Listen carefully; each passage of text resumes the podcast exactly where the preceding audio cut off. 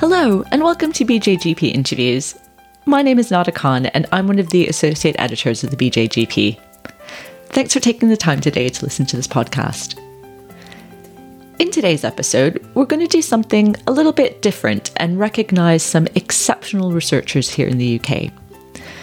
I'm speaking today to Dr. Sarah Bailey from the University of Exeter and Dr. Ben Brown from the University of Manchester, who are this year's winners of the Royal College of GPs and Society for Academic Primary Care Early Career Researcher Award. This award, which has a long history of recognising up and coming superstars of primary care research, recognises the contribution of early career researchers to advancing primary care theory and practice so, congratulations to both of you. What an amazing achievement. And you both must be really thrilled about achieving this recognition. Thank but you. Yes. I'll come to you first, Ben, just to talk a bit about your research. And um, perhaps you could just spend a little bit of time talking us through. Um, I was looking at your profile on the University of Manchester website, and it looks like you've been building a program of work towards digital intervention, artificial intelligence, and machine learning.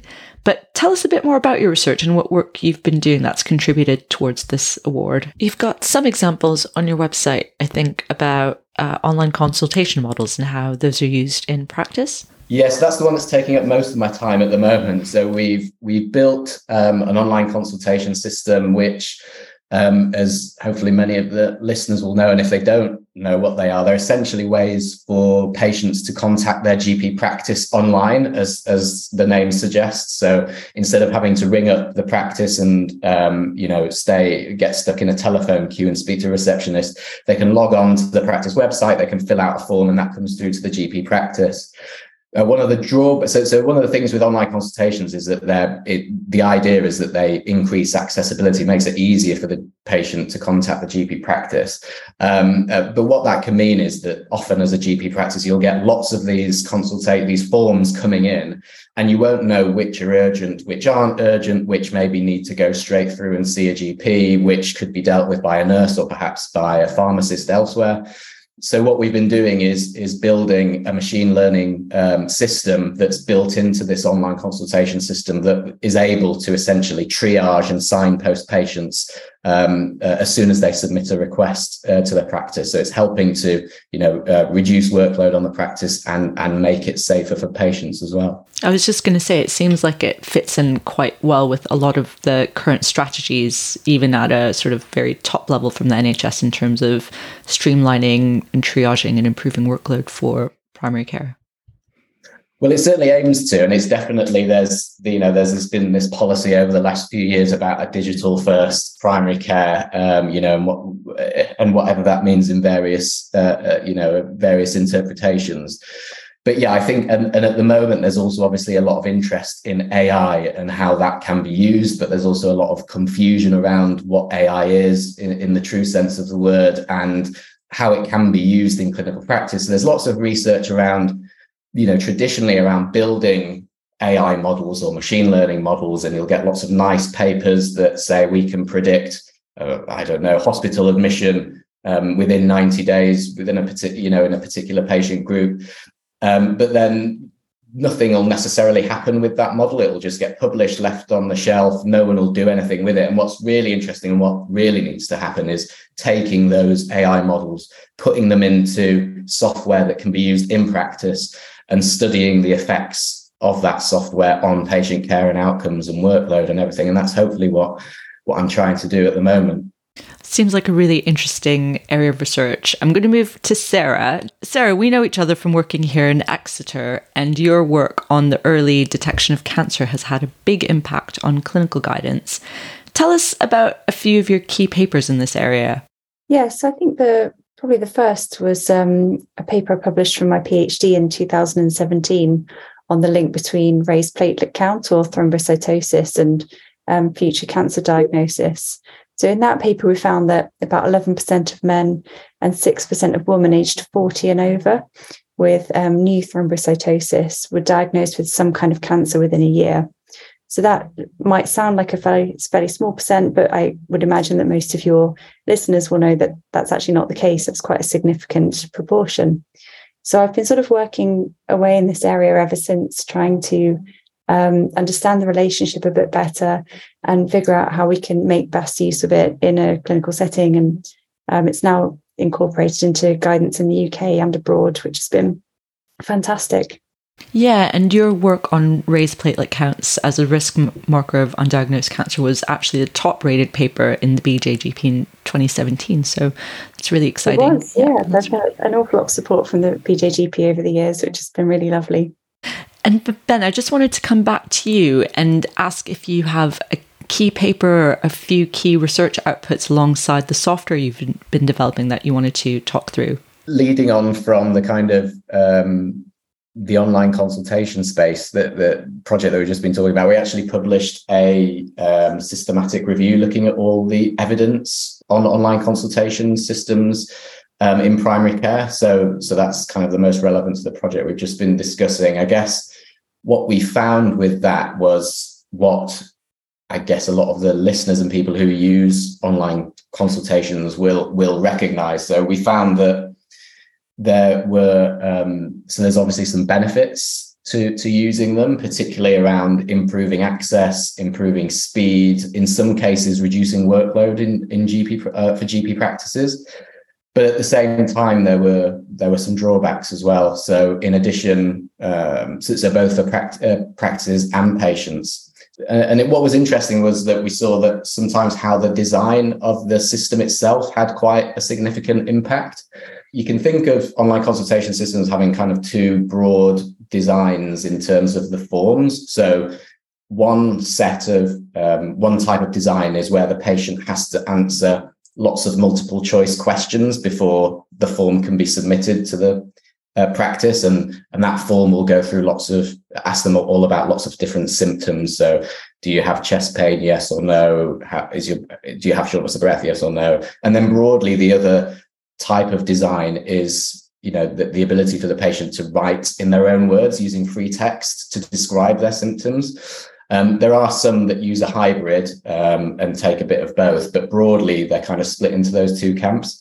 And what we found was what the researchers found that actually the ones that use the multiple choice questions, although they um, they can actually in, increase the workload on the patient because they have quite a lot of stuff to get through, but also it can increase the workload on the practice because they have to read through all of them and they don't necessarily provide a lot of um, useful information as well. So they ask a lot of superfluous questions. Yeah, I think um, a lot of patients and clinicians will probably uh, relate to those lengthy questionnaires which start essentially with are you bleeding uncontrollably? Are you breathing? Are you still alive? And um, is a source of much frustration to patients and clinicians alike. Um, so sarah we've talked a bit about your research around uh, thrombocytosis but what's next for you? What are you working on at the moment in terms of cancer diagnostics or your future plans? Uh, well in terms of the platelet work we're actually um, developing something at the moment with age and sex stratified guidance for an upper normal limit of platelet count, working really closely with lo- local NHS teams and cancer alliances to try and sort of find a way to make better use of this in a way that works for patients and for the healthcare system. Obviously, there are a lot of really unique challenges generally, but specifically at the moment in um, in primary care and um, in in cancer services in the UK. So that's a sort of ongoing project at the moment. And I've got a few other things across different subject areas. Um, a, a, bit of work on um, FIT and colorectal in younger adults, um, a little program on genetic risk and um, genetic risk scores and how that might those could potentially integrate into current um, like pathways in primary care and making referral decisions. And then another sort of area on chronic health conditions and how that affects cancer risk and presentation and if it might be well i'm not sure yet but if, if it might be a good idea or not to develop some specific guidance for patients with selected long-term health conditions and symptoms that could be suggestive of cancer.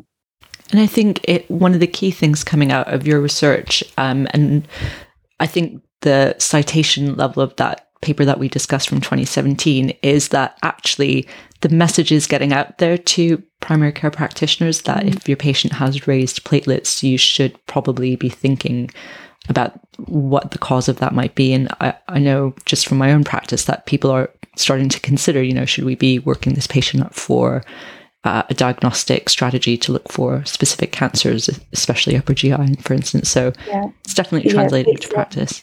It's one of the most common questions I get when I talk about my research in clinical audiences, um, because it, it's you know quite a, it's a very non-specific finding. There can be many other causes, and in fact, the the work we're doing at the moment is developing some more specific guidance on not only when should you act, but when is it okay not to act? Like when is it that there's a likely non-malignant cause of that finding, and you don't need to order any further tests or make a referral. Um, so we had a, a, student, Jan Clark, a few years ago, who published a great paper in the BJGP about um, non, non-malignant causes of thrombocytosis. So trying to integrate some of her findings into the recommendations. Really interesting stuff. And Ben, wh- what's next for you? What are your plans sort of going ahead?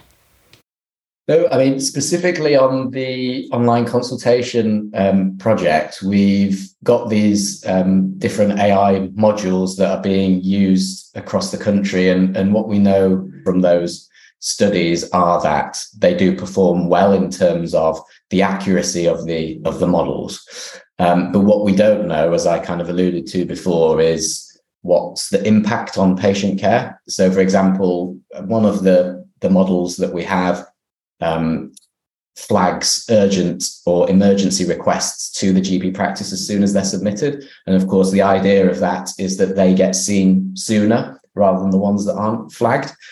Um, and so what we're doing now is we've got a, and that takes a certain um, type of study design to do, and it's more longitudinal than um, simply measuring accuracy of the model. So we're kind of setting that up at the moment um, and yeah, we're going to see what kind of impact these models have on patient outcomes and kind of workload rather than just simply focusing on, on accuracy. Yeah, we're, we're looking at some other things um, as well around automating kind of the the administrative workload in the uh, for the GP practice, and also what we know from um, some of the online consultation work is that some patients don't, and, and, we all know this as well from our own anecdotal experience, but some patients um, you know the, the, the, online consultation systems are not for, you know they're not meant for them. It's difficult for them to use. So are there other ways that they can contact the practice as well? So we're looking at some other stuff around that as well in terms of automated phone lines and things like that so i think there's lots of exciting things that we could we could be looking into yeah so some really practical things that could help uh, practices with their managing of, of the workload of these uh, different online consultation systems. So really interesting there. And Sarah, I know you we've discussed this uh, about how you actually get considered for this award, and it's a nomination process, a self nomination. Is that correct? Yes, that's right. Um, which I would not have considered, except that somebody in my department suggested that I consider applying. Um, and I think without that, I just wouldn't have thought thought to do it. So if um, I say don't, you know, do consider yourself for for this award, do consider applying, even if you know you're not sure it's something that you should just go for it, just do it. Um, and if you know somebody who you think is suitable, suggest it to them because if we're all doing that, then that will also um, boost people's confidence a little bit and encourage them to apply. It's been really interesting hearing about both of your research, and congratulations again. It's an amazing achievement and very well deserved. And it sounds like both of you are working in incredibly relevant and interesting research areas. And um, I'm sure we'll hear much more from both of you in the very soon future. But thanks very much for joining me here today. Thank you very much. for having me. And thank you all very much for listening to this BJGP podcast. If you'd like to hear more about Ben and Sarah's work, they're hopefully going to be at the Winners Enclosure at the RCGP Annual Conference in Glasgow in October, and the SAPC Annual Conference in Brighton, which is just around the corner over the 19th and 20th of July. Looking forward to hearing much more in the future from both Ben and Sarah's research. Thanks again, and bye!